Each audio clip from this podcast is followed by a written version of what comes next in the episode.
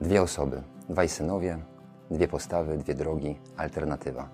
A więc dwojaka możliwość w odniesieniu do podejmowania decyzji, jakie często e, człowiek musi podjąć w swoim życiu, albo jak czytamy we fragmencie ewangelicznym, który Matka Kościół daje nam do rozważenia, który stawia nam przed oczy, e, dwojaka sposobność w odniesieniu do prośby, z jaką do człowieka często inni ludzie się zwracają. I chociaż można by pomyśleć, że właśnie o tym przede wszystkim Pan Jezus chce nas pouczyć, to znaczy o tym, że każdy z nas ma prawo do dokonywania wyborów i do decydowania, to spróbujmy spojrzeć na ten fragment ewangeliczny z innego jeszcze punktu odniesienia.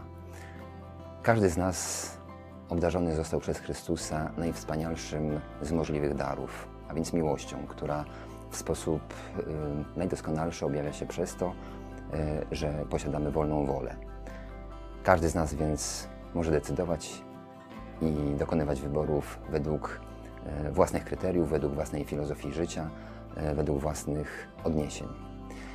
Trzeba jednocześnie jednak pamiętać również o tym, że pomimo tej miłości i pomimo tego prawa, które jest nam dane, przyjdą również konsekwencje. I o tym mowa jest również we fragmencie ewangelicznym. Pan Jezus ostatecznie pyta swoich uczniów, który z synów był posłuszny woli Ojca. Odpowiedź jest jasna.